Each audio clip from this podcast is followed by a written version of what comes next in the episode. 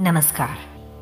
बरस गुजर जाते हैं, यादें बनी रहती हैं, बल्कि गहरी होती जाती हैं। और पिता की याद, उसे तो कैसे कहा जाए? पिता की याद में मन के हर कोने में जो दिए मौजूद रहते हैं, वे विश्वास दिलाने की कोशिश करते हैं कि जो अपना था, जिससे अपना अस्तित्व ज़मीन पर आया, आज जहाँ भी होगा, सलामत और सुख में होगा।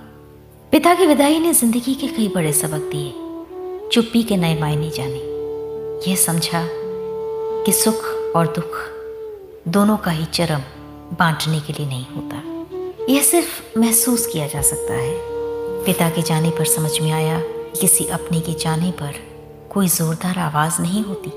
बस एक सन्नाटा पसर जाता है जो कभी नहीं जाता। यह भी जाना कि दुख को जीने का भी एक सलीका होता है। दुख एकाकीपन माँगता है। शोर से भरी बाहर की दुनिया से उसे जोड़ने का कोई मतलब नहीं। जाते जाते पिता ने महादान किया। कुछ साल पहले ही तिनका तिनका की नींव रख दी।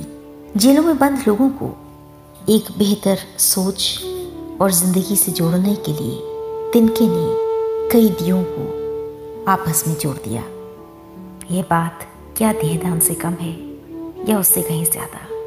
क्योंकि अब तिनका जेलों की बंद ज़िंदगी की बात कहता है, दुख की परछाइयों को सुख की छांव तले लाने की कोशिश करता है।